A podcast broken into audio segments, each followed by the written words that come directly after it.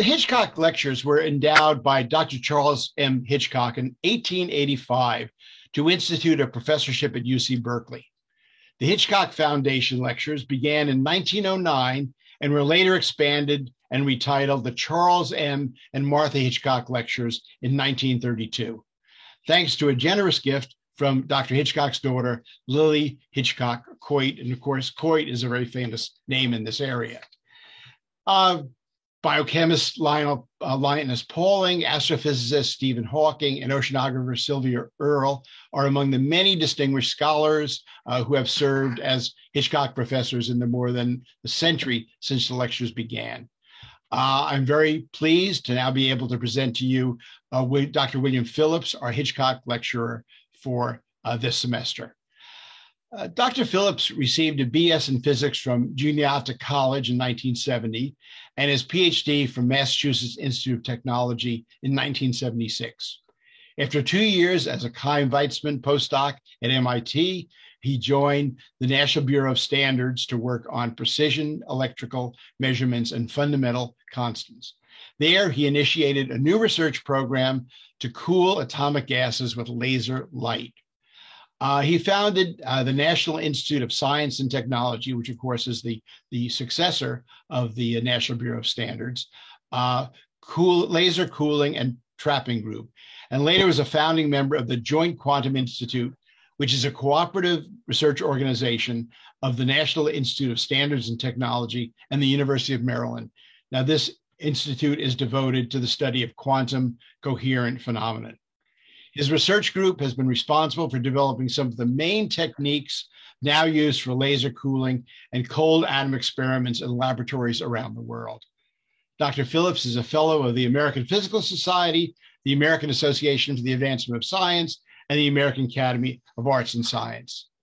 He's also a fellow and honorary member of the Optical Society, a member of the National Academy of Sciences, and the Pontifical Academy of Sciences, and he is a corresponding member of the Mexican Academy of Sciences. In 1997, Dr. Phillips shared the Nobel Prize in Physics for development of methods to cool and trap atoms with laser light. And so, without further delay, I present to you Dr. William Phillips and his presentation Time, Einstein, and the Coolest Stuff in the Universe. Thank you very much for joining us, Dr. Phillips. Thank you very much for that, uh, that very kind introduction. Well, as you've heard, I'm from uh, a place called the Joint Quantum Institute, which is joint between uh, the University of Maryland and the National Institute of Standards and Technology.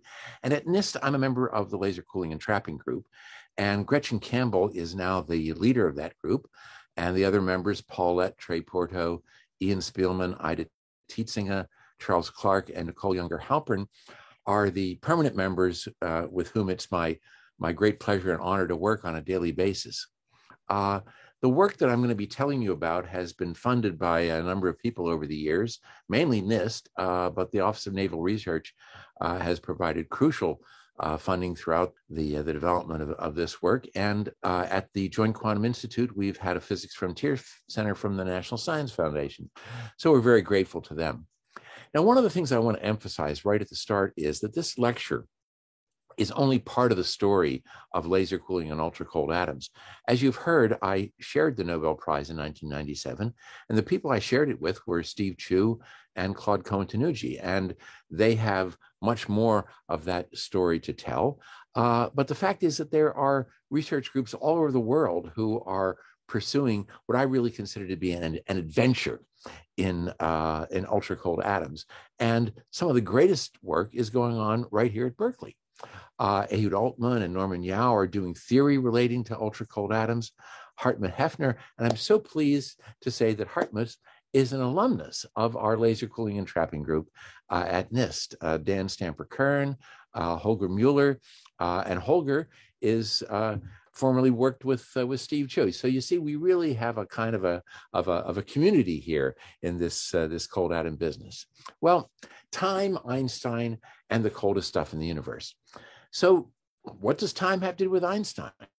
Well, Time put Einstein on the cover of its magazine as the uh, uh, the person of the century, and I really think that was a great choice because Einstein has done so many things that have really changed the way we think about the world and have changed our lives.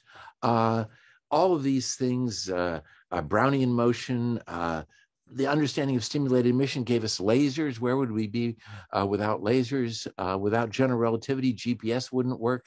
The photoelectric effect was the beginning of quantum mechanics, which dominates our lives. But probably the thing that Einstein is best known for is his theory of special relativity. With that theory, he changed the way we think about space and time itself. Before Einstein, people thought that space and time were like a fixed stage on which the events of the universe played themselves out. Uh, and what Einstein taught us was that space and time are actually part of the action, that, that uh, the stage is not fixed. It depends on who's looking at it and what's going on, what the nature of that stage is. And part of that understanding is what is called the relativity of time the fact that time changes depending on who's looking at it. And Einstein came to his understanding about the relativity of time in part by asking himself a question, a question that I think people have asked themselves since the beginning of at least human time, and that is, what is time? What is this strange thing that is always the present but will soon become the past? Why is it that tomorrow is always a day away? And the answer that Einstein gave to that question might seem superficial to you. What Einstein said was time is what a clock measures. And while that may seem superficial, by taking that idea seriously, Einstein came to his profound understanding about the nature of time. But if time is what a clock measures, then you may ask, what is a clock? Well, for me, a clock is something that ticks, something that gives you a series of events, a periodic train of events. The first clock is the rotating Earth. Now, ancient people didn't know that the Earth rotated, but they knew that the sun rose and set every day, and that set of periodic events allowed them to tick off days. When they became more sophisticated, they did things like make sundials and they could measure hours. Much later, uh, the story is that Galileo was uh, sitting in the cathedral uh, in Pisa, watching the chandelier in the cathedral swing back and forth. Apparently, the worship service wasn't very interesting and he had better things to do. So, looking at the cathedral and timing it with his own pulse, he discovered that the period of the pendulum was independent of how far the pendulum was, sw- was swinging. What I don't understand is with such an exciting discovery, how did his pulse rate stay constant? But nevertheless, he figured this out. And uh, it wasn't long after that, uh, Christian Huygens decided that this could make a clock. And uh, tall clocks like this, this beautiful grandfather's clock, uh, used this feature of the pendulum as being a very good ticker.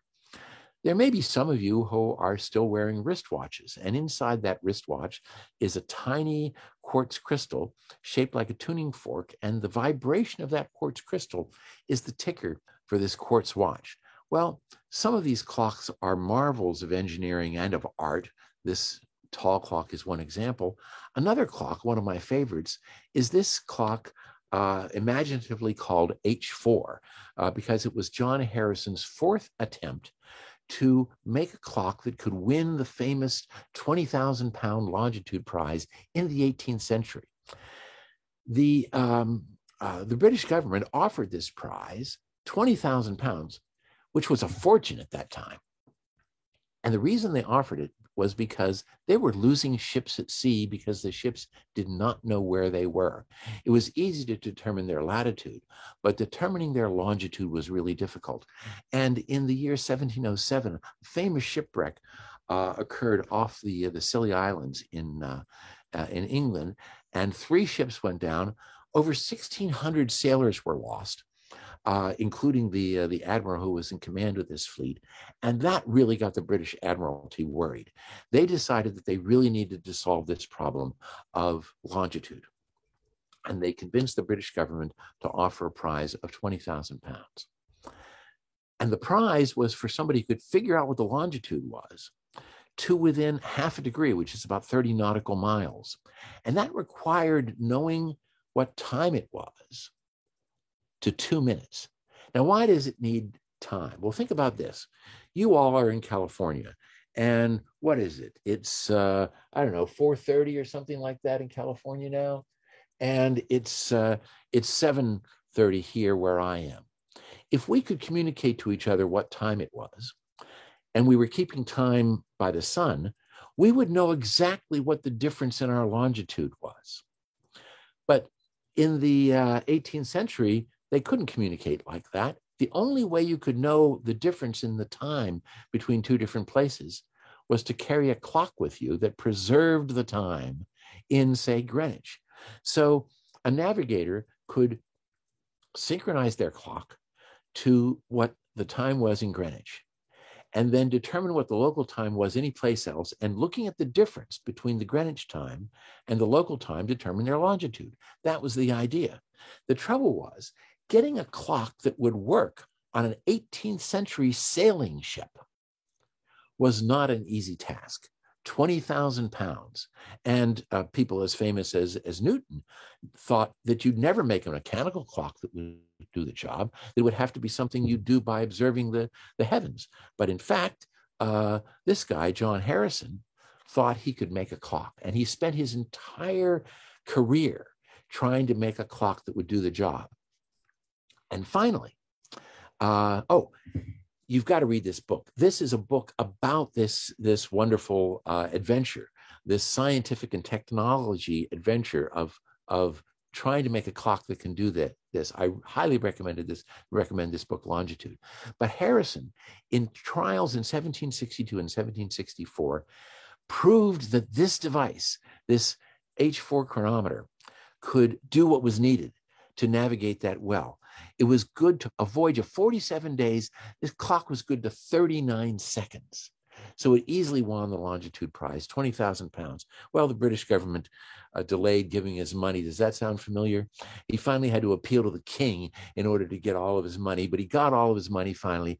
And Captain Cook, one of the greatest explorers of uh, uh, in, in, history, got one of the first copies of Harrison's chronometer, and he loved it. Used it to to to navigate his way around the South Pacific. This was amazing, an amazing clock. Now think about this. Today, a decent quartz watch is better than Harrison's clock. So what we've seen is that throughout history, clocks are wonderful and they've been getting better, but all of these clocks are imperfect in one way or another. The length of a pendulum may stretch or shrink, and that will change its ticking rate.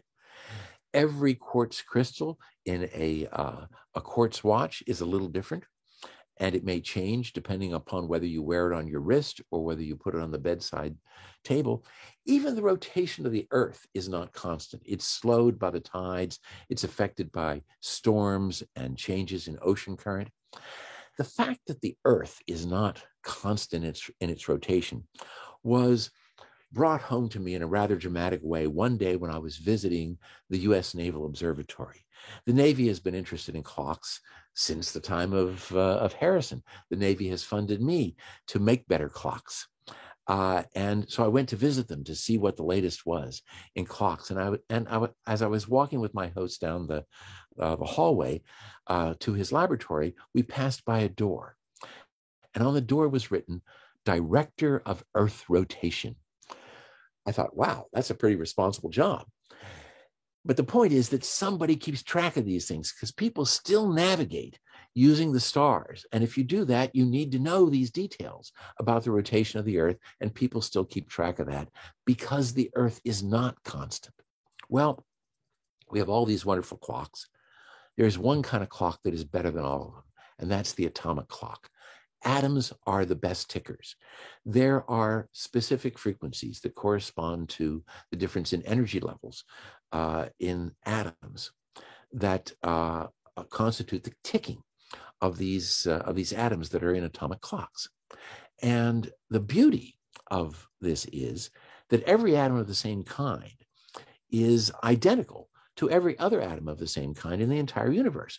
Every cesium 133 atom is identical, as far as we know, to every other cesium 133 atom in the universe. And cesium atoms are the ones we use to define what we mean by a second. Every quartz crystal is a little bit different. Every mechanical clock, every copy of Harrison's clock was a little different. But these atoms are all the same. And they're very little affected by the environment. Here's the, the oversimplified version of how an atomic clock works.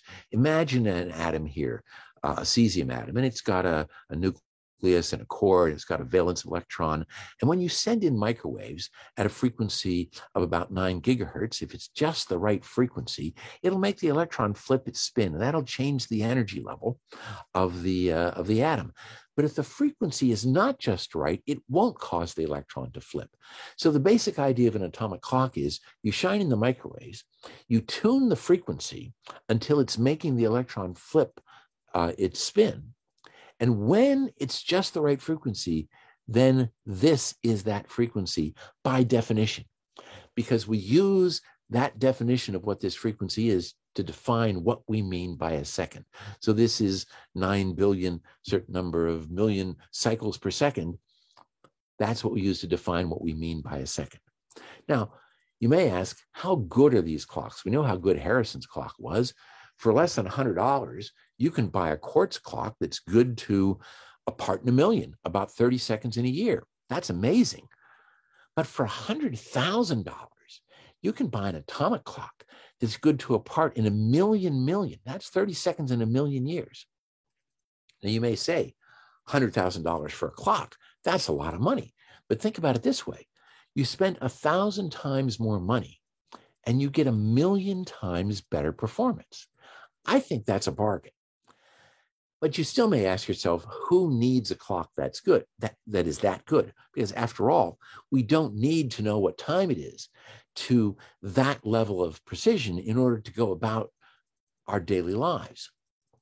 Or so you may think. I now want to convince you that, in fact, you are very happy that somebody is keeping track of time to that level of precision to do things that are important to you in your daily lives. I found this advertisement in a magazine, an advertisement for some high end car. And it says if you get into trouble with this car, don't worry because help is only 10,000 miles away. And the 10,000 miles they're referring to is the orbiting altitude of the satellites of the satellite navigation system that we call GPS or the Global Positioning System. How does it work? It works by having atomic clocks on board inside these satellites, a constellation of 24 satellites minimum orbiting the Earth with atomic clocks on board. And here, here's how it works. So this is a cartoon. Here's uh, a couple of, of GPS satellites. They've got atomic clocks on board. Here you are with your GPS receiver on the ground. Now, you don't have a clock, but for the sake of argument, let's imagine that you do. And all of these clocks are synchronized. And that's indicated by the fact that you see all these clocks are showing the same time.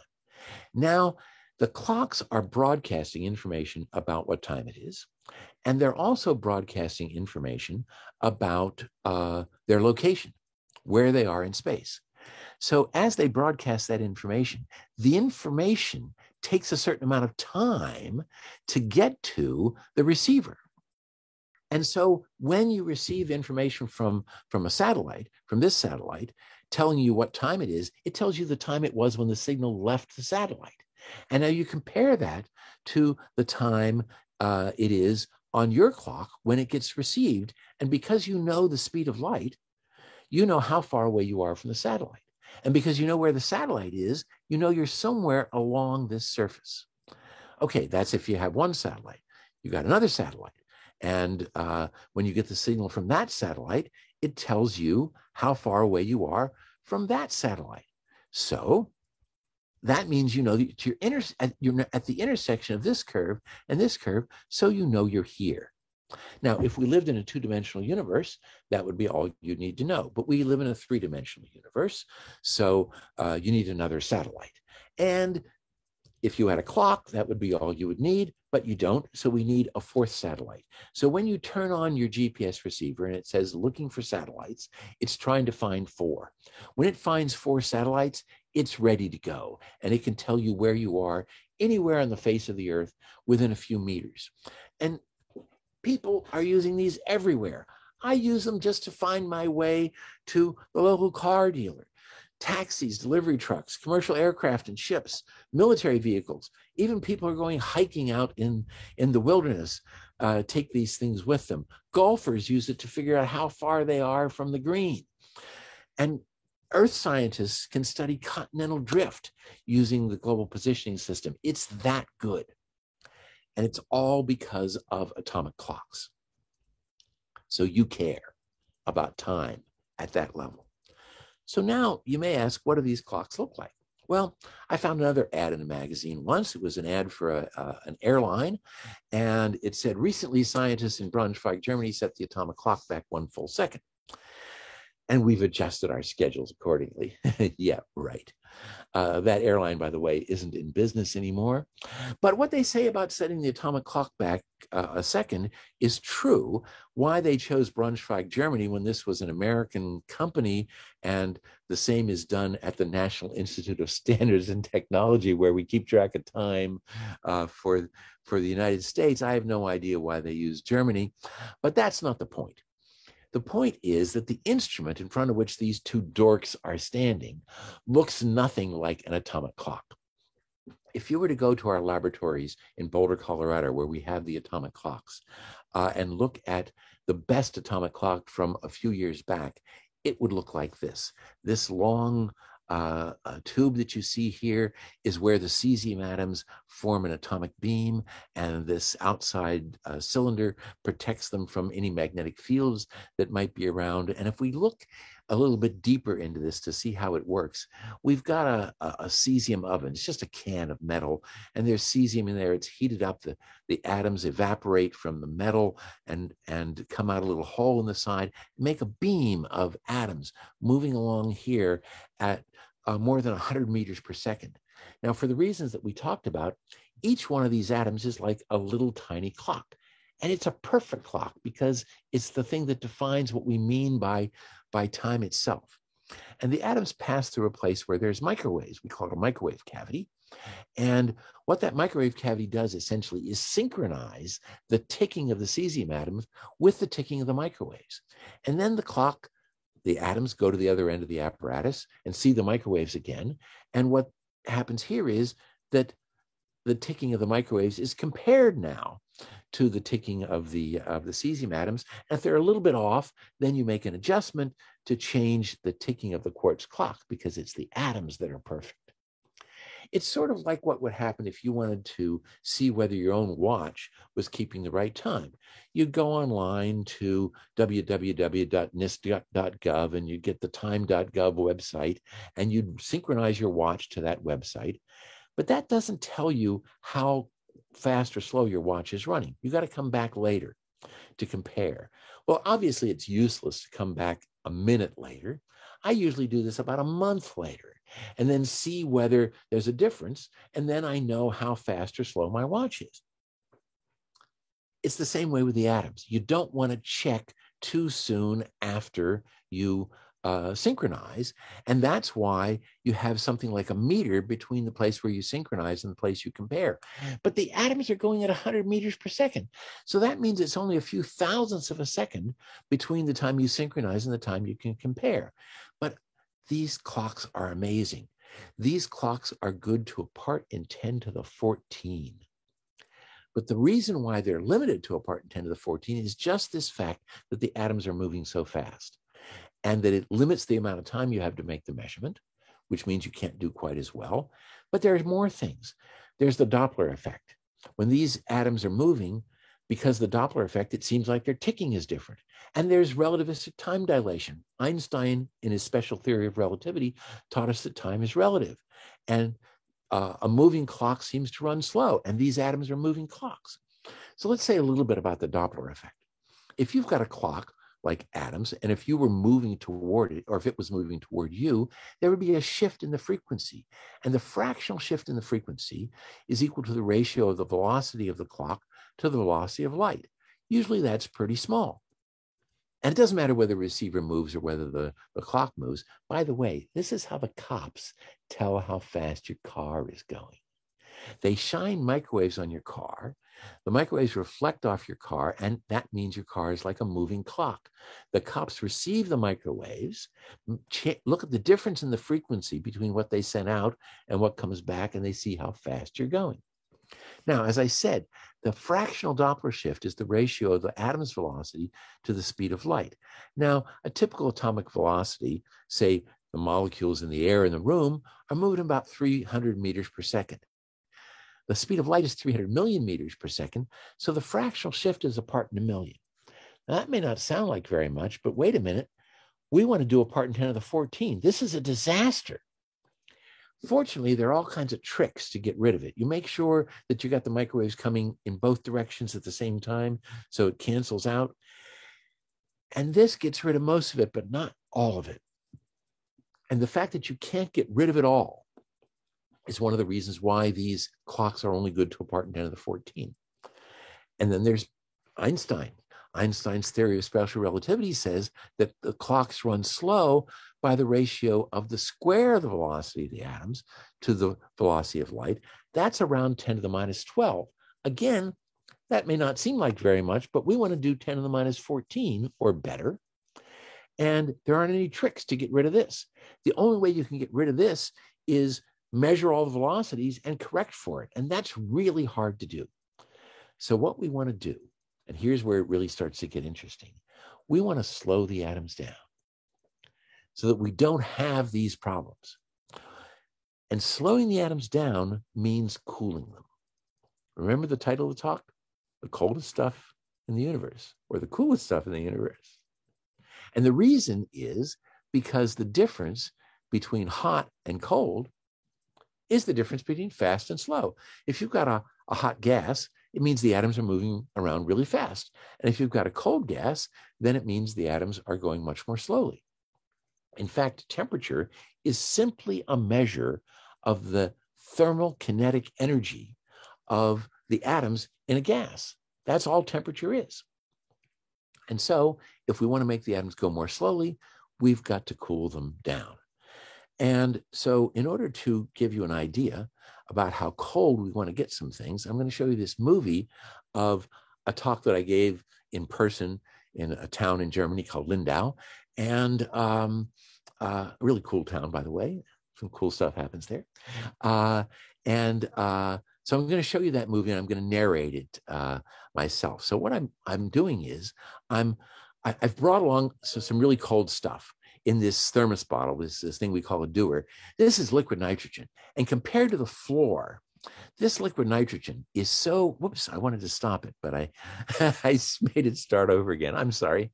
Uh, the, the point is compared to the liquid nitrogen the floor is burning hot.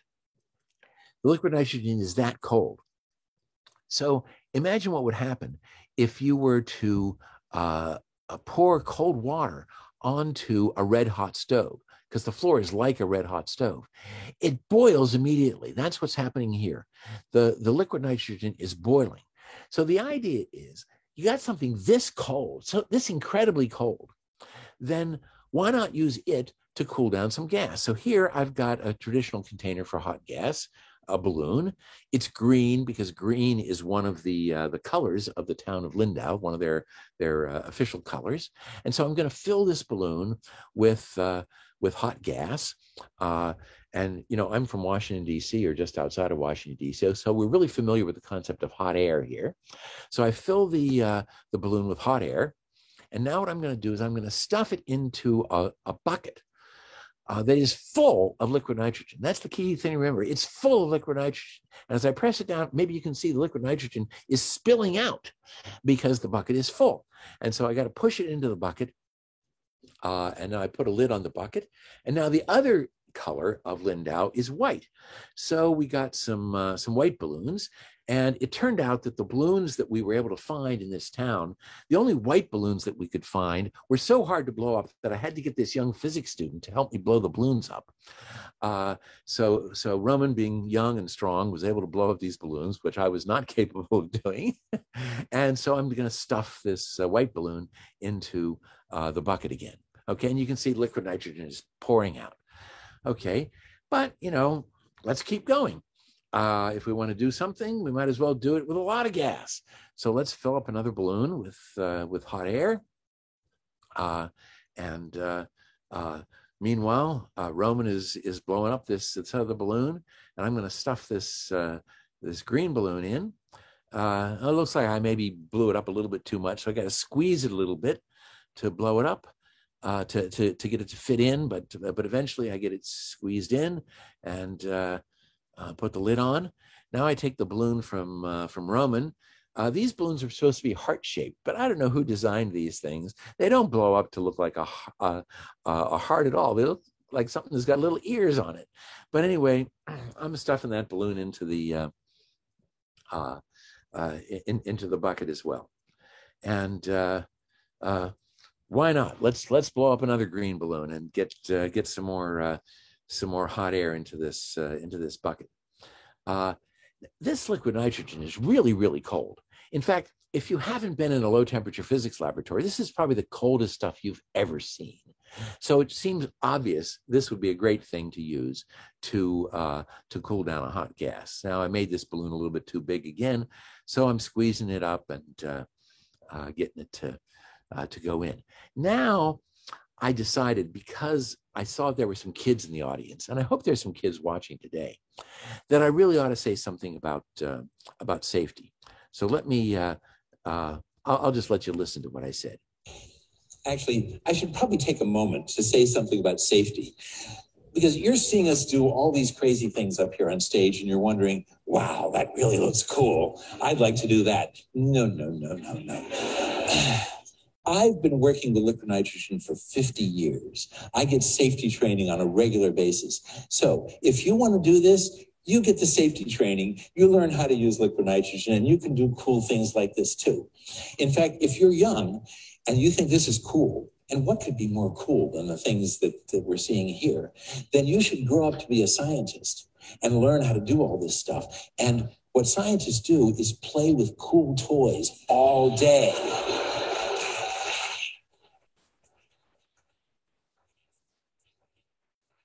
Well, true enough. Now let's uh, let's go back to uh, to stuffing the balloons in. So we'll take this last balloon, those funny little little ears on it. Again, have to squeeze it and stuff it in. But uh, but we got we got three green balloons and three white balloons in there. But now what I want to do is to pause for just a moment and talk about how cold this stuff is. Cold enough that it boils when you pour it out on the uh, on the ground because the ground is so much hotter than it. And in order to talk about how cold it is, we have to talk about the temperature scale that physicists like to use to describe temperatures. Now, you know that in, in daily life, we generally describe things using the, uh, the Fahrenheit scale or the Celsius scale. You know, on a cold day, maybe a cold day in Berkeley, it might get down to zero Celsius. On a really cold day in Washington, it might get down to zero Fahrenheit or even below. But physicists do not like to have temperatures below zero. It just doesn't seem to make sense. So we have a temperature scale we call the Kelvin scale, where the degrees are the same as Celsius degrees, but the zero of the Celsius scale, I mean, of the Kelvin scale, is the lowest temperature you could possibly have. So there's no such things as negative temperature. Well, it's a little bit of a lie, but uh, but let's just uh, for the moment say that zero is the lowest temperature you have. That's true. Now you might ask, why is there lowest temperature? Well, remember what temperature is about. It's about the energy of the atoms, the kinetic energy of the atoms. The faster the atoms are going, the hotter the temperature. The lo- slower the atoms are going, the lower the temperature. Well, what's the slowest you can go? The slowest you can go is stopped. And so there's the lowest possible temperature when the atoms stop. Now, it turns out because of things having to do with quantum mechanics and Heisenberg's uncertainty principle, the atoms never really stop. But let's just say that between us friends, that absolute zero is when the motion stops. So on this scale, room temperature is about 300 degrees. Let's talk about some cold stuff. Ice melts at about 273 degrees. That's zero Celsius. A really cold, snowy day in Washington might be typically around 260 Kelvin. Ice cream in your freezer, probably 255 Kelvin. Dry ice, pretty cold stuff, 195 Kelvin. Antarctica, the coldest temperature ever measured for the air temperature in the earth, anywhere on the surface of the earth, was 185 degrees. Think of that 10 degrees colder than dry ice, 185 degrees. Coldest temperature anywhere on earth. Liquid nitrogen is 77 degrees above absolute zero. This stuff is really, really cold. And it's obvious that with something that cold, it would be a good thing to use to uh, cool down some gas, which is what we were doing by putting all those balloons in. So now, let's take the balloons out. Guessing that some of the more observant people among you have realized that the volume of the balloons that went into this bucket was considerably greater than the volume of the bucket. And the reason for that is that these balloons have turned into pancakes. These things are like frisbees.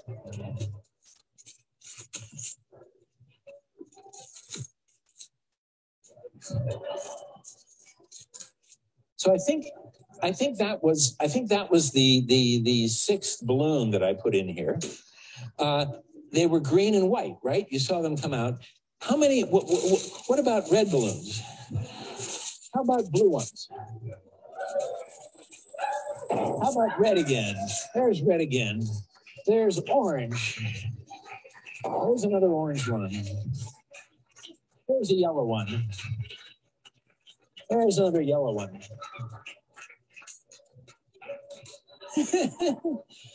I loaded that thing up with balloons before we started, and I could have probably put a hundred balloons in there because every one of those balloons became as flat as a pancake. But as you can see, those balloons did not become flat because the air went away, because once it warmed up, those balloons reinflated. So, what's happened is that the gas that was in those balloons condensed. And this will happen with any gas. If you put the gas in some kind of a container, put that container in contact with something cold, in this case, liquid nitrogen. If it's cold enough, then the gas is going to condense into a liquid or a solid, or it's going to stick to the inside of the container, and you will not have a gas anymore. And that won't do you any good for making a clock because, in order to get this perfect ticking frequency, the atoms have to be floating freely in space, not stuck onto other atoms, not stuck onto some kind of container. So, how are we going to cool something down? without touching it. This is not going to work. And the fact is, there are other problems with this. 77 degrees, the coldest stuff you've ever seen if you haven't been in a low temperature physics lab.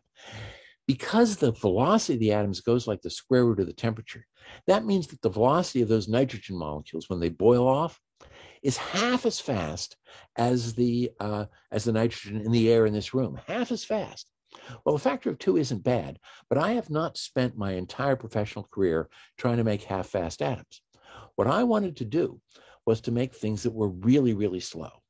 So, how are we going to do that? And in particular, how are we going to cool something without touching? And the answer has been staring at us from the heavens for centuries, because since the time of Kepler, people have known that the tails of comets always point away from the sun. When a comet comes in from somewhere out in the Oort cloud and gets close enough to the sun that the dust and gas that makes up the comet uh, uh, heats up, then the pressure from the sunlight pushes the dust and gas out, forming a tail that always points away from the sun. And as the comet comes around the sun goes back out, the tail streams in front of it because it always points away from the sun. We're going to do the same thing with our atoms. We're going to use the pressure of laser light to push on the atoms so as to make them slow down. And if they all slow down, then that means the gas is colder. So, in order to understand how this works, I need to tell you about two important things, one of which we've already discussed. The first one is resonance. If I've got a gas, typically the gas is transparent, like the air in this room. Light passing through the gas is not absorbed. And if the light is not absorbed, then it can't push on the atoms. In order to push on the atoms, I've got to have the atoms absorb the light. Now, if I've got a gas of atoms, the atoms will only absorb the light if the color of the light, which is to say the frequency of the light, light is an electromagnetic wave just like radio waves and, and microwaves. So it has a frequency, very high frequency, about 10 to the 15 hertz. Unless that frequency is just right, the atoms will not absorb the light. In fact, it better be within about 10 megahertz of the correct frequency, which means that it's got to be right to a part in a hundred million. If you were looking at two colors that were different by a part in a hundred million, you would never be able to tell the difference between those two colors. But the atoms can easily tell the difference between those two colors because they, they are so exquisitely sensitive to the color of the light. They only absorb just the right color. That's one thing, resonance. The the light has to be in resonant with the resonance with the atoms, has to match the frequency of the atoms, or it won't be absorbed. The second thing is the Doppler shift. We've already talked about that. If I've got a moving receiver, say the atoms, moving toward some source of light, it looks to that receiver as if the frequency of the light is higher. This effect is very small. It would be a really bad idea if you went through a red light and were stopped by the police to explain to the officer that because you were moving toward the red light, that the Doppler shift made it look green. In order for the shift to be that big, you would have to be moving close to the velocity of light. And I think the speeding violation would be worse than the red light violation. So uh, it's very tiny. You could never see this, this, this change, but the atoms can because the atoms are so exquisitely sensitive. So now you know what we need to know in order to understand laser cooling. So here's uh, here's a, a, cartoon of laser cooling. We're imagining uh, a gas of atoms in one dimension. Some of the atoms are going to the right, some of the atoms are going to the left, and we're bringing in laser light. And the laser has been tuned so it's a little bit below the resonant frequency of the atoms. So it's not at just the right frequency that the atoms like to absorb it. But this atom moving toward the, the laser beam sees the laser beam frequency shifted up because of the Doppler shift. And so it does absorb strongly from this laser beam, which slows it down. This atom moving the other way, if it absorbed, it would speed up. But you see, because it's moving away, the Doppler shift shifts this laser frequency down as far as the atom is concerned. And so it won't absorb very much. Now, if we bring in laser light from the other side, then this atom sees this laser beam as having the right frequency.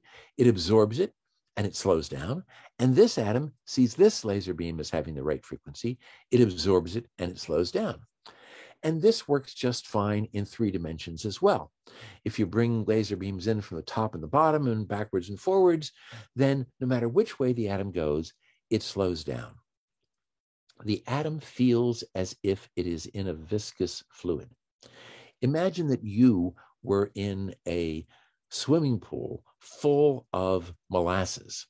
If you tried to move in any direction, you would immediately feel a force that was opposing your motion. The atoms feel the same way. And Steve Chu and his colleagues at Bell Labs in 1985, when they first did this, understood this feature and named this optical molasses. Now, if that was all there was to it, the atoms would simply come to rest. But things are never that simple because of something Einstein taught us uh, in 1905 that we should think of light as being a stream of particles, this beginning of wave particle duality. The laser beams not only cool the atoms, but they heat them as well.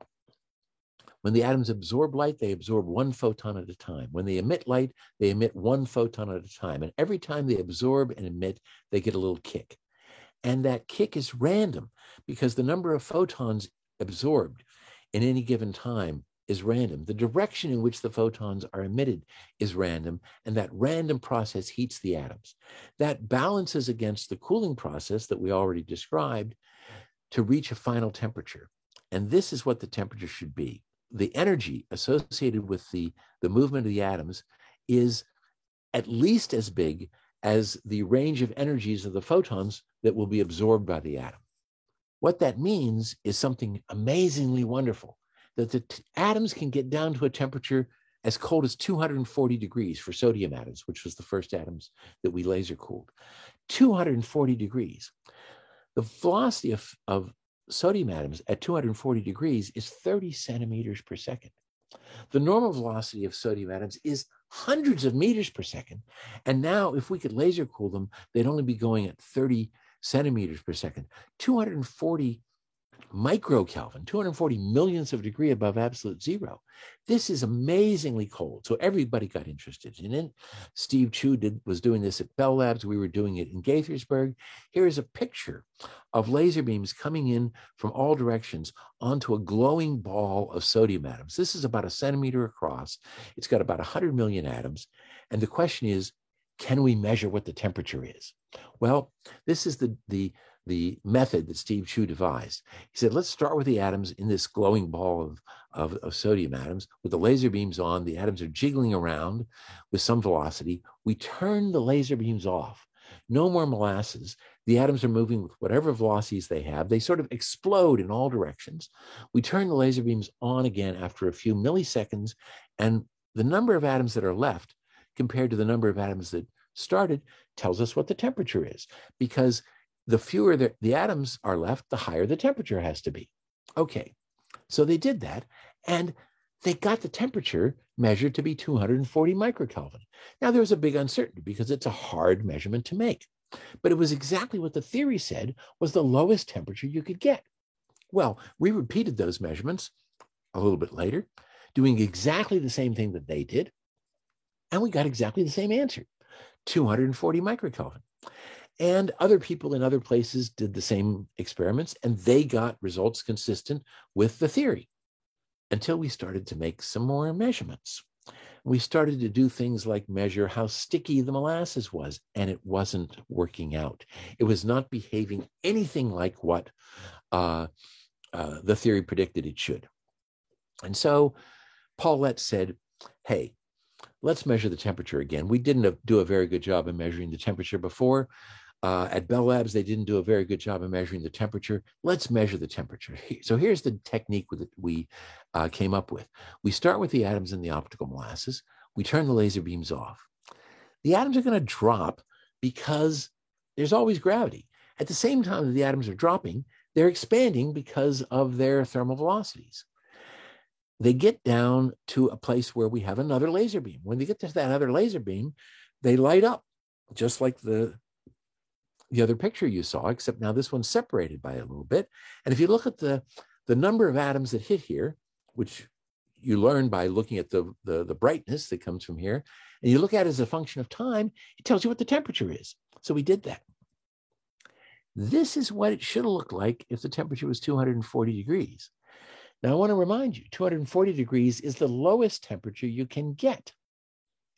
And this gray curve is what it would have been if the temperature was 40 microdegrees, 240 millionths of a degree above absolute zero instead of 240 microdegrees, 40 microdegrees, given you know what our uncertainties were. In other words, we were measuring something that was six times colder than it was supposed to be. We felt like the devils in this cartoon who have seen something that is way colder than the environment uh, in which they are. We had literally seen a snowball in hell. And uh, uh, we figured out three more ways of measuring the temperature just to make sure we weren't making a mistake. Uh, people in other laboratories thought we were crazy, so they repeated the measurements and found out that yes, it was true. The temperature was way colder than what the theory allowed. And so it seemed clear that what we needed was a new theory. And there was a lot of discussion about what the theory should be. And I wish I had time to tell you about it, but if you're interested, ask me, and I'll tell you about.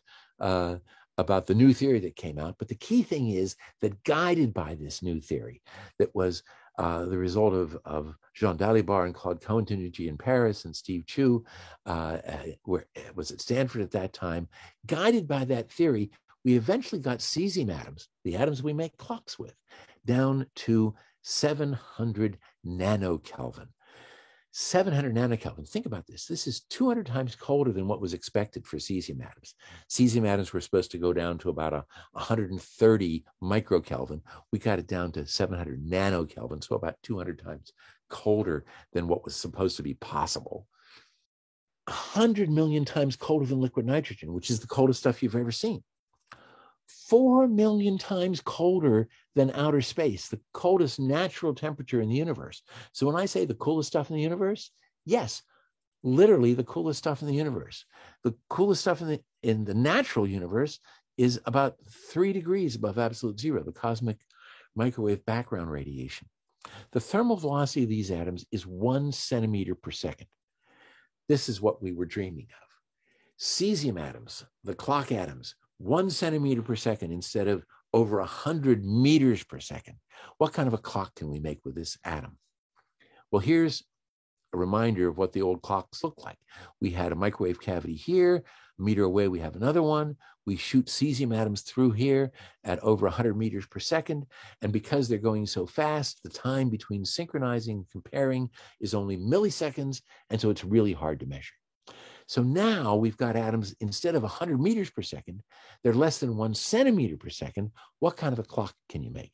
And the answer is no clock at all because the atoms drop like stones. If you've got something that is only moving at one centimeter per second, it's just going to go almost straight down. And that's what the atoms would do. But fortunately, many years ago, a guy named Jerrold Zacharias at MIT had the key idea. He said, What if we had slow atoms? And what if we launch those atoms up through the microwave cavity? And they go up a meter or a couple meters, and they come back down after a second or a couple seconds. And we'll have this really long time, and we'll make a really great clock. But it never worked for Zacharias because he didn't have slow atoms. But now we do. And in experiments that Steve Chu did at Stanford, that we did with uh, colleagues in, in, in Paris, we made the first fountain clocks. And now those clocks are keeping time for the entire world.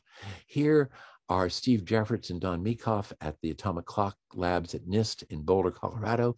They cool cesium atoms down to below a microkelvin. Here, they toss them up in the vacuum. They come back down after a second. And these clocks are good to about a part in 10 to the 16. That corresponds to one second in 300 million years. But what if you want to make these atoms hang around for even longer than the one second you get by tossing them up a meter and having them come down? What if we want to put them in a box, in a container? What kind of a container would work? Well, you can't use a hot container because it would the, heat the atoms up. You can't use a cold container because the atoms would stick to it. You can't use any container at all that's made out of material. We use a container that's made out of magnetic fields. And this little demonstration illustrates that. This thing is a spinning top, and this is a spinner, spins it up. This is a big magnet, and the magnet pushes up on the on the top to keep it uh, held in space without anything touching it. So let's run the movie. So we're spinning it. And now I'm going to lift it to the point where the vertical force of the magnetic field cancels out gravity. And then this thing floats. And these middle school students were impressed. And I passed my hand under it to show that there's nothing holding it up. Uh, and this is actually how we trap our atoms because our atoms are like little tiny spinning magnets, just like this thing. But then I say, well, you know, any magician can levitate a woman and then pass a ring around her that carefully avoids the wires that are holding her up. But you never see a magician do this. You see, there's nothing holding this thing up. This is the real deal. This is being held up by a magnetic field, and that's how we hold up our atoms. Now, that was the toy version. Here is the actual atoms. This is a, a ball of cesium atoms about two millimeters across, cooled down to about a microkelvin, and it's bouncing around in this magnetic trap uh, uh, because we release it a little bit off center so that it, it uh, it, it bounces around. And you notice that as time goes on, it fades out, and that's because the vacuum isn't perfect.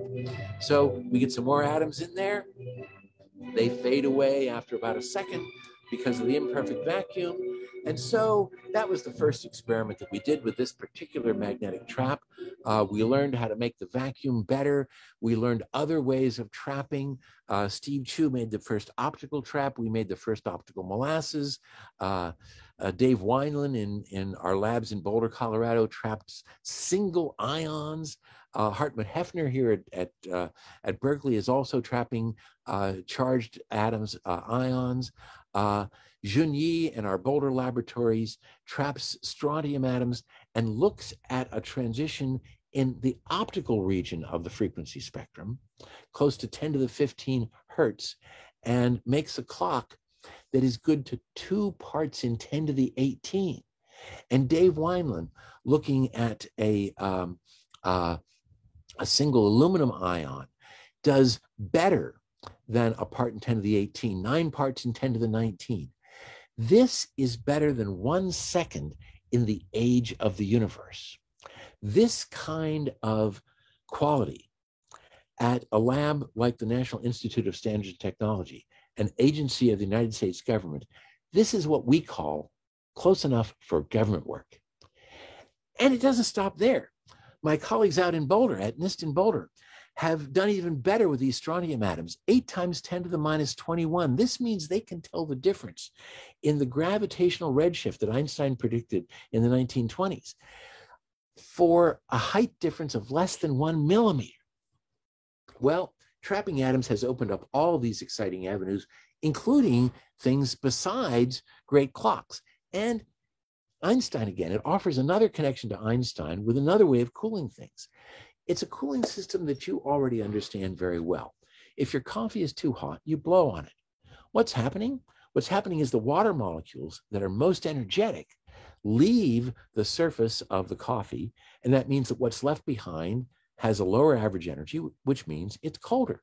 That's how you cool coffee.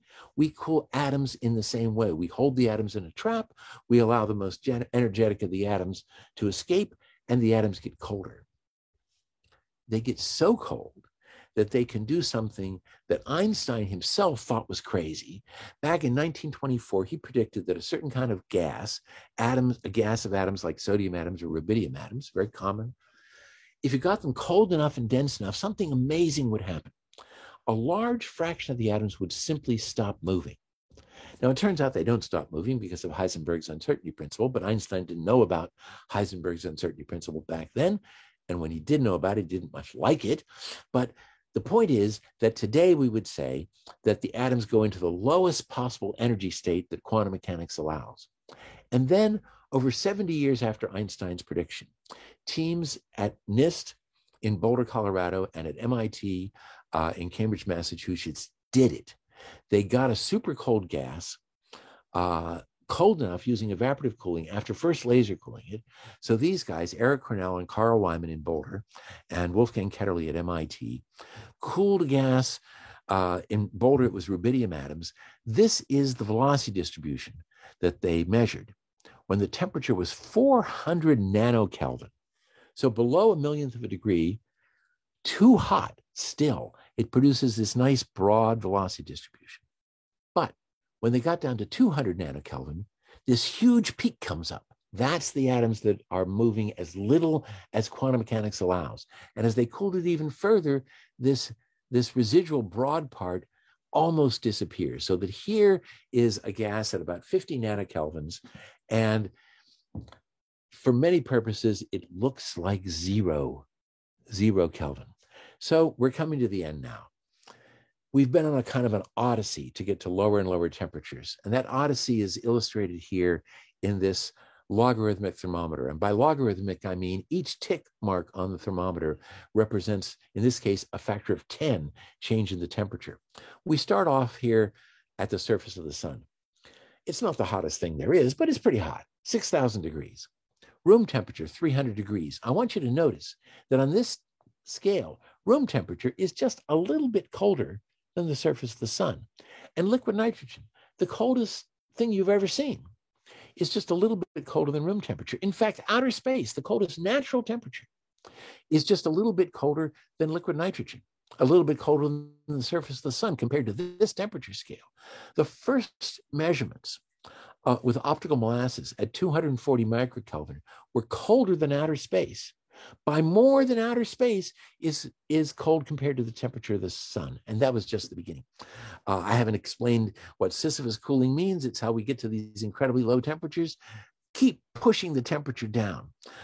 By 2003 bose-einstein condensates were being cooled down to 500 picokelvin recently getting a couple of seconds of near zero gravity in a drop tower these guys over in Germany have gotten down to 38 picokelvin. But we're hoping that with experiments in space, we're going to get down to one picokelvin. Where we are right now is a trillion times colder than room temperature. And Holger Mueller uh, is is looking forward to doing these experiments in space with these these really incredibly cold atoms to do things that we just can't imagine doing on Earth. Well, what has all this given us? The best clocks in national laboratories all over the world. They're using laser cooled atoms to keep time. Those atoms uh, are being used to improve our ability to do, to do navigation and just beginning to improve our ability to measure uh, what's going on with the gravity field on the Earth. We're using these atoms to test whether the fundamental constants are really constant. And people like Holger Mueller are using atom, atom interferometry to measure things like, like the acceleration of gravity or Newton's gravitational constant and other fundamental constants. Quantum computers. Oh, I'd love to spend an hour telling you about quantum computers. These things are so amazing. Quantum computers are more different from your high end laptop than that laptop is from the ancient abacus. That's how amazing these quantum computers are. And a lot of those quantum computers are being made with laser cooled atoms. And things that we haven't even thought of yet. Maybe some of the young people who are listening today will be the ones who figure this out, the most important and most incredible things. Here is a picture of some of the young people who have joined us a few years ago to pursue this adventure of cold atoms. Uh, there are people from all over the world, from all over the United States. I just want to point out Trey Porto and Ian Spielman, Gretchen Campbell, and Paul Lett, who are permanent members of the laser cooling group. And so we come to the end, but you know, it's not really the end because there's always something new to learn. Thank you very much.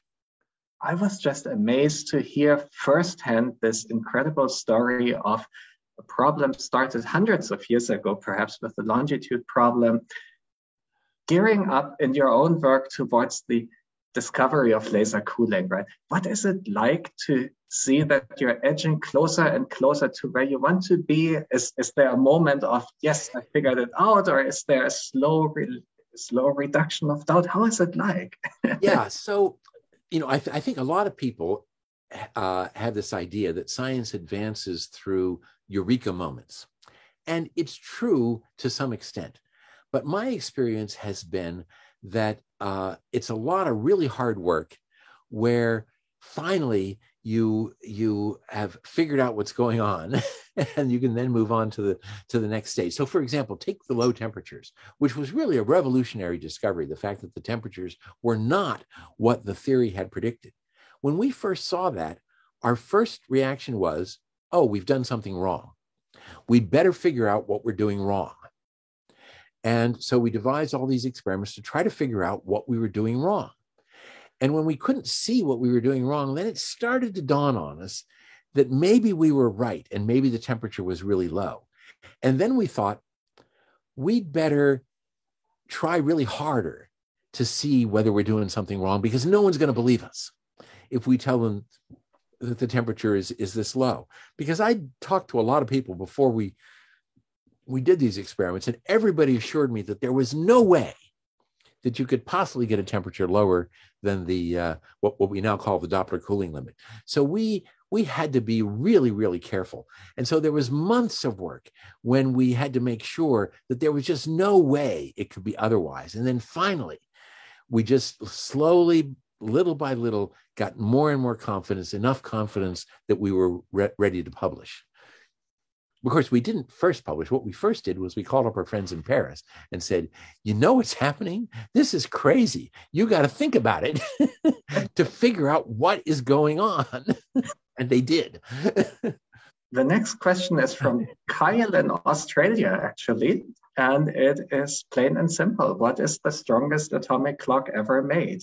Okay. Well, so by strongest atomic clock, I'm going to interpret that to mean the best atomic clock as opposed to the most robust atomic clock and we could we could talk about that as well i mean one of the things that's happened at nist is they learned how to make clocks that are really good that are on a on a chip so the actual atomic clock is the size of a grain of rice and there's a little bit more stuff that that uh, has to be for the electronics and the lasers and stuff but the thing is really small and these things are now being made by a commercial company and they're being used in the field.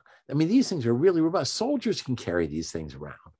So, uh, so, so as far as as the uh, the the the the toughest atomic clock, that may be the answer. They're not super good, but they're a part in ten of the twelve, which is the kind of thing that that we pay a hundred thousand dollars for in a laboratory. The kind of thing that goes into the uh, uh, uh, the satellites, uh, and it doesn't cost anywhere close to that for this uh, this really compact version. But anyway, let's go to the best ones.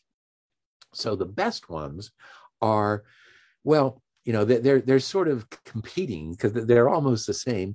The the single ions, uh, and now ion is just a charged atom or an array in an optical lattice of uh, of individual atoms that are sometimes held in individual lattice sites and sometimes uh, allowed to communicate a little bit with each other because they're held in, in planes. And these, these atomic clocks are, uh, are measured to be accurate. Now, what do I mean by accurate? What I mean is that they're giving the true atomic frequency to about a part in 10 to the 18. Now, uh, that's amazing. I mean, I wasn't sure that I was going to live to see clocks that were good to a part in 10 to the 18.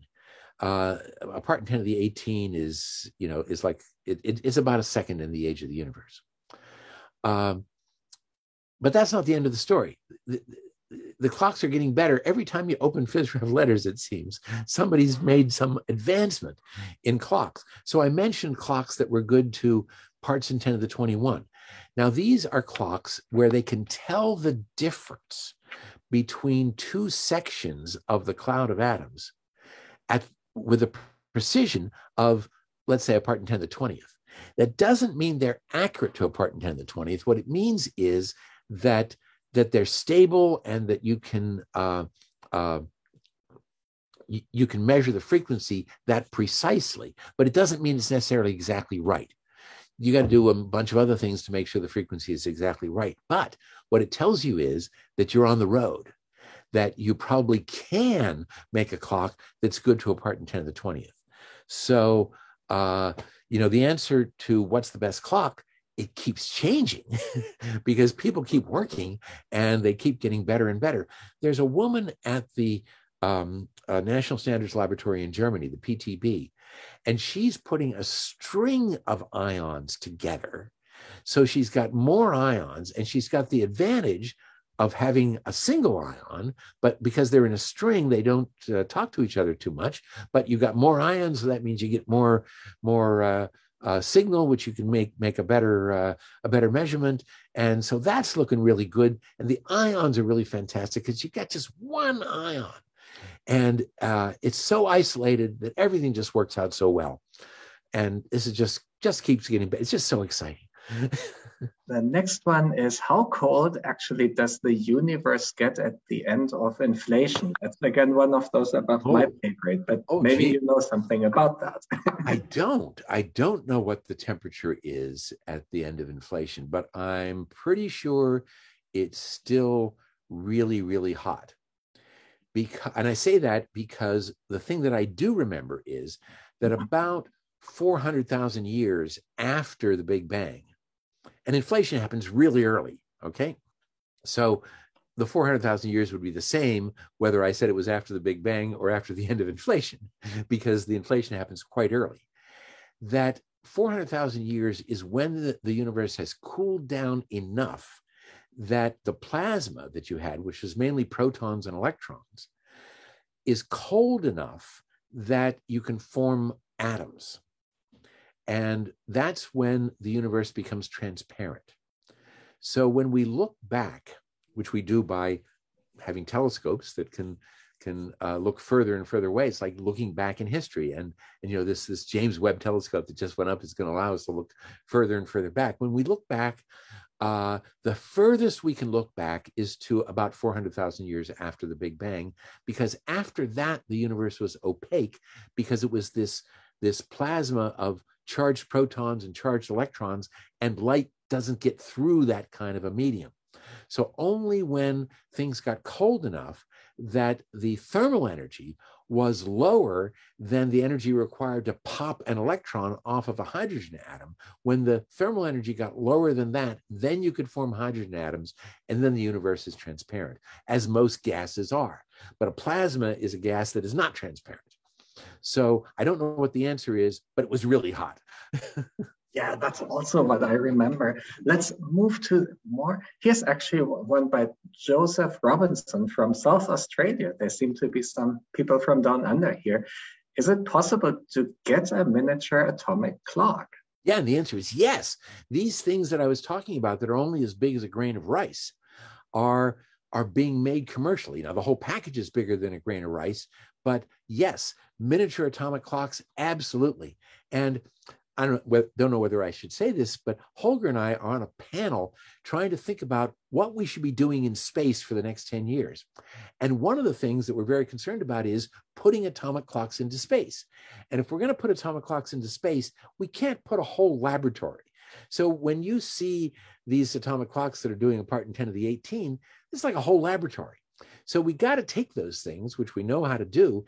Uh, I mean, we know how to make a laboratory full of equipment, we got to make that into a compact package. It might not have to go down to a grain of rice, but it probably has to go down to a package that looks something like this. And so, so not only do we have miniature atomic clocks, we're working all the time to make the the better atomic clocks smaller. So, but you know, this is what always happens: smaller, better. It uh, this is the way technology has progressed uh, for a long time. Look at your computers.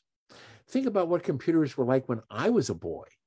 They filled a whole room and they weren't as powerful as your watch, let alone your cell phone. And uh, and now we have these things that you know it's just you know it's that big, and it's an amazingly powerful computer. Well, that's the way it's going to go with atomic clocks. I have no doubt at all. Cool. Here's one that might actually be asked by a grad student. Um, but it's a nice one. Um, what are some things that can become possible if we cool to one picokelvin? And that's from Pra in Berkeley. Yeah. Well, actually, I should make you answer that question because I think you're one of the people who's going to make the best use of a cloud of atoms at one picokelvin. The beauty of one pico, picokelvin is that the atoms will not spread out very much uh, as you just have them sit there. Now, the trouble is, if you were doing this on Earth, the atoms, sure enough, wouldn't spread out very much, but they would fall like rocks. But if you're in space, then they don't. So why don't you say a few words about what you would like to do with a one picokelvin cloud of atoms? um, I cannot do better than you, Bill, but I will say um, exactly. It's about spreading out. So on the ground, experiments with atoms are limited in two ways. The first thing is they fall to the bottom. That problem is gone if you go to space, as uh, for obvious reasons, right? But the other problem is even if your sample doesn't fall, it still spreads out thermally. So we're talking microkelvins. Microkelvins means the atoms move so slow that you can work with them conveniently, maybe for a tenth of a second, maybe for a second. Then we've been talking about nanokelvins. That means 30 times slower. So now you can work with them for a couple of seconds. But at a picokelvin, theoretically, if all the other technology improved as much as, as we need to, we could work with them for minutes. An atom at a picokelvin in a spaceborne laboratory would keep the quantum state alive much longer than what we can do now on Earth. that would be one answer. But I think though they really want to hear from you and not from me, they can do that any day. so let's switch to the next one. Um, could one use a strong enough magnetic field to cool atoms? We often use magnetic fields in the process of cooling the atoms, but it's not the magnetic fields per se that do the cooling. And sometimes when we do use magnetic fields directly to cool atoms, it's not by making them strong, it's by making them weak that we get things cold. So let me explain what I mean. Uh, one of the ways in which we start to cool atoms is we start with an atomic beam of atoms, and they're going really fast, maybe, you know, 500 meters per second, sometimes 1,000 meters per second, and we have to slow them down. And we slow them down, atoms are moving this way, laser beam going this way, the atoms absorb the, the laser beam and slow down. Now, the trouble with that is that after they absorb a few hundred photons, they haven't slowed down very much. They have to absorb tens of thousands of photons to slow down enough to be useful to us. But after absorbing just 100 photons, they've slowed down so much that the Doppler shift takes them out of resonance with the laser beam. We can use a magnetic field to compensate that effect. And this thing is called a Zeeman slower or a Zeeman cooler. And that allows us to get the atoms down to the place that we can start to use some other tricks, like bringing the laser beams in from all directions. And we do that. Then we, one of the things we do, and we don't always do the same thing, we can then dump those atoms into a magnetic trap after we've cooled them off. Now they don't heat or cool because the magnetic trap has this wonderful feature that it is what we call benign. It, it doesn't heat the atoms up. It doesn't cool them either, but it means we can keep them for a long time and they will stay cold as long as we're reasonably careful. But here's the beauty. If I make that trap weaker, then the atom cloud will expand. And in the process of expanding, it will cool down. You might have heard the term adiabatic expansion. If you uh, let's say you've got some kind of a, of a spray can and you spray the, the stuff that's inside the can, it's cold when it comes out. That's because it's compressed inside the can. When you let it out, it expands, and that process of expansion cools it down. It's because, in a sense, the the energy of the atoms is used to push against uh, the thing that's expanding and it does some work on it and that reduces its energy. But, you know, study thermodynamics and you'll understand it all.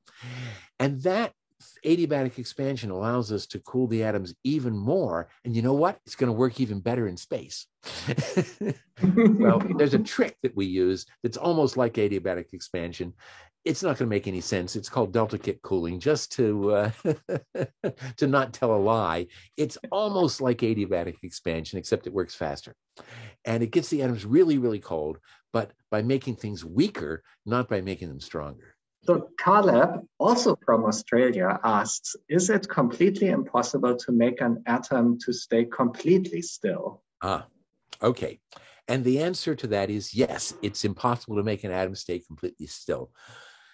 And the simple answer is it's because of Heisenberg's uncertainty principle. Now, what does Heisenberg's uncertainty principle tell us?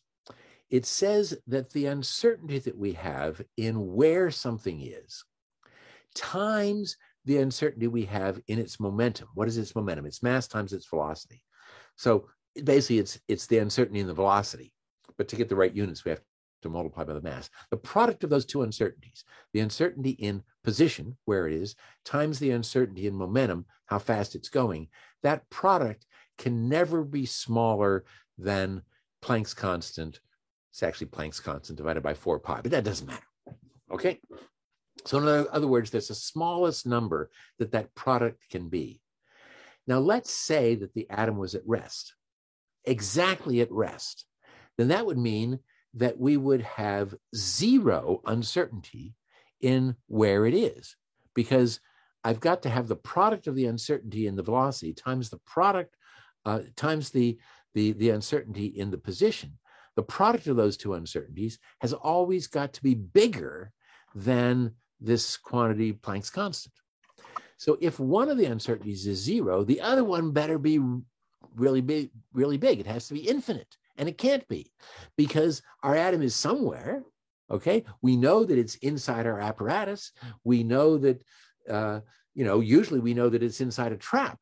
And so there's no way that the velocity of the atom can be zero. It always has to be some non zero number. Now, here's the beauty of the experiments we do we routinely get that uncertainty in the atom's velocity to be just what Heisenberg said the minimum uncertainty could be. So the fact that we actually get them to be the minimum possible, that's astounding. I mean, when I started doing this, that was a dream. Nobody imagined you could do that. And now, you know, because of people like like Eric Cornell, we do it routinely. Isn't that amazing? Those were the things that Heisenberg and Schrödinger 100 years ago thought of as the crazy predictions of quantum mechanics, right? Yeah. And they're routine now. There are two questions about fundamental limitations, and I'm going to ask them all at once to make it harder for you. The first is about the limitations on the accuracy of clocks.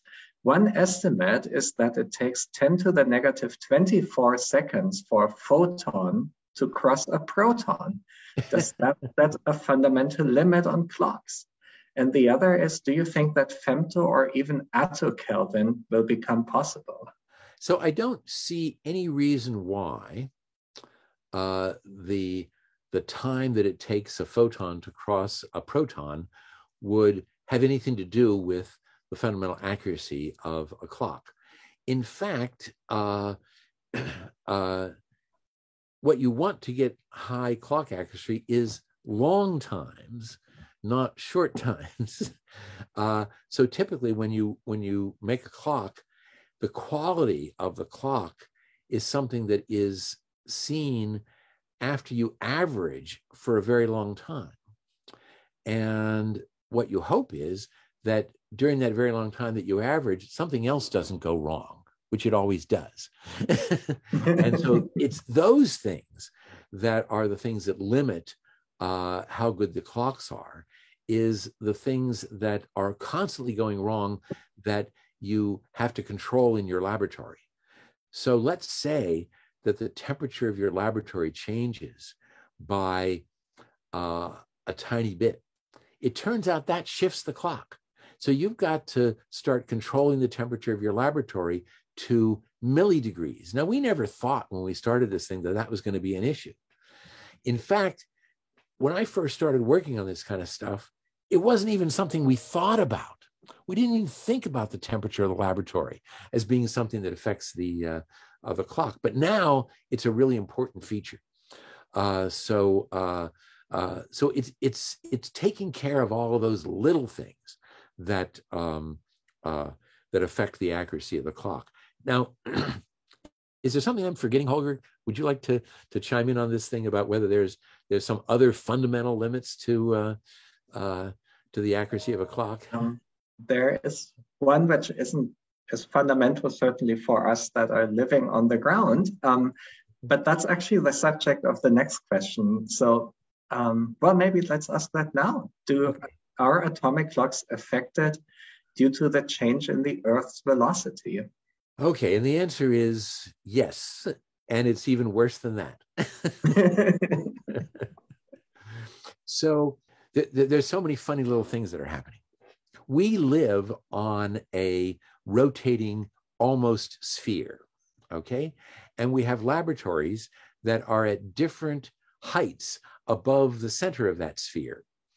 Uh, and it's rotating, so that means the velocity of any given laboratory is going to be different in principle from the velocity of some other laboratory that's at a different latitude uh, or at a different altitude.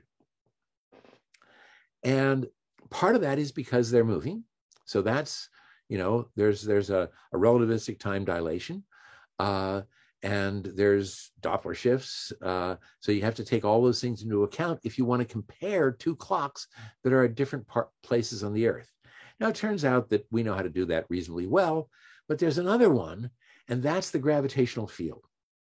So I think this is where you really get into trouble that comes from living on a rotating sphere, not just that it's rotating, but gravitating.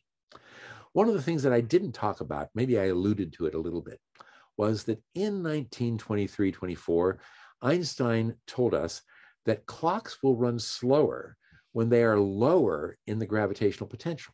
So a clock at sea level runs slower than a clock uh, up in the mountains, say in Boulder, Colorado. Uh, when I first started at NIST in 1978, the best clocks in the world were good to a part in 10 to the 13. And there were those clocks, well, there was only one of them, and it was in Boulder, Colorado. If you had had a similar clock at sea level, then the uh, ability to compare the two things would be at about one and a half parts in 10 to the 13 for the two clocks. That was about the distance, the, the difference in the clock rate between sea level and Boulder was about one and a half parts in 10 to the 13. So nobody worried about it because you couldn't possibly see it. Today, what you can see is less than a millimeter. And so that means that, I mean, of course, the reason is because clocks got so much better by many orders of magnitude. But what it means is we now have to worry about gravity in a way we, that we did not before.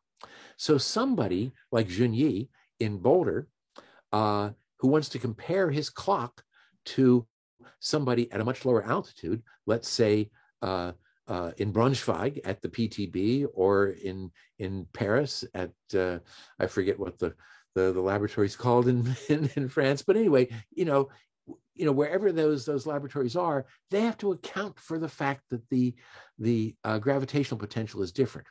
And because the Boulder laboratories are right next to these mountains, and they don't know what exactly the composition of the mountains is, it's very difficult to make that correction. If you were probably in the middle of Iowa, maybe it wouldn't be so hard. But in Boulder, right next to the mountains, it's not so easy. Now, that doesn't mean they're not going to be able to do it because we've got satellites that are measuring the gravitational uh, field, and and and we can now use clocks to map out the gravitational potential. So uh, all these things are being worked on. But now we've got global warming, and the sea level is rising. And what does it even mean to be at sea level? I don't even know the answer to that question. Uh, but we're going to have to figure it out because we have to define what we mean by time. And today we define time to be at sea level. But that definition was made when we weren't worrying about global warming. Maybe we're going to have to put our clocks in space. Maybe the reference point is going to have to be at one of these you've probably heard of these Lagrange points because this is where uh, the James Webb Telescope is going. It's a place where Earth's gravity uh, uh, doesn't exactly cancel out the sun's gravity, but it, it cancels it out enough so that the, the Webb telescope rotates around the sun at the same rate that the Earth does. So it cancels out sort of the extra uh, change in, in, gravity that the that the James Webb Telescope uh, has because it's uh, it's further away. But anyway, the point is that these are very special points that uh, are not going to be so sensitive to redistributions of masses on the Earth. And so people are dreaming about that. I don't think anybody knows how we're going to do this, but when you start to talk about things at the part in 10 to the 18 level, you got to be careful about all these things. And it turns out that, yeah, velocities are important, but but these other things that have to do with us living on this uh, this gravitating sphere are even worse. And let's make this the final one, and it could be straight out of the NASA panel that you mentioned. if current clocks are so sensitive to gravity, could they be used to detect gravitational waves? Yes, and the answer is yes. And, and this is one of the things that I find so amazing. Uh, a couple of decades ago, people asked the same question, and the answer was no. and now the answer is yes. the way that was asked by Bill in Tallahassee. So you might have been observing the NASA panel, Bill, the one in Tallahassee. I mean, now. Great. Um, with that, one comment from the audience that I see here is great lecture. Thanks so much. And I cannot say it in any better words. Well, it's been a pleasure, and the questions have been fantastic.